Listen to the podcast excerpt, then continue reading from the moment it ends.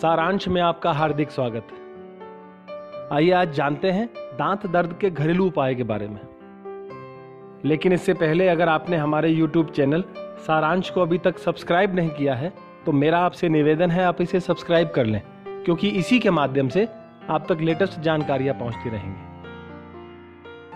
प्राय दांतों में कीड़े लगने, पान तंबाकू आदि खाने तथा दांतों की ठीक से सफाई न करने के कारण दांत में दर्द होने लगता है। दांत का दर्द बड़ा कष्टदायी होता है, ऐसे में व्यक्ति अत्यंत बेचैन हो जाता है। यदि आप भी दांत के दर्द से परेशान हैं तो आइए जानते हैं दांत दर्द के घरेलू नुस्खों के बारे में। दांतों के छेद में कपूर भरने से दांत का दर्द दूर हो जाता है। नींबू के छिलकों पर थोड़ा सा सरसों का तेल डालकर दांतों एवं मसूड़ों पर लगाने से दांतों के कीटाणु नष्ट हो जाते हैं तथा दांत चमकदार भी बनते हैं।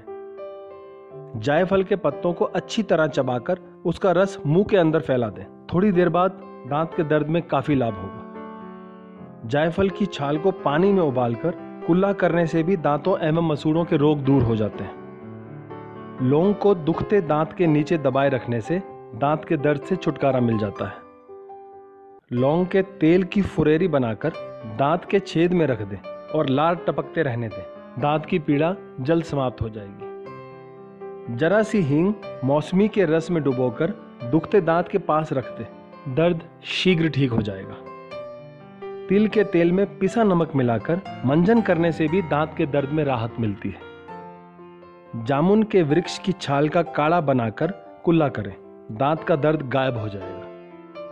पिसी हल्दी, नमक और सरसों के तेल का पेस्ट बनाकर मंजन करने से दांत मसूड़े सदैव निरोग, मजबूत और चमकदार बने रहते हैं। एक और बात यहाँ आपको बता दूं, नीम की दातुन दांतों के लिए सर्वोत्तम है।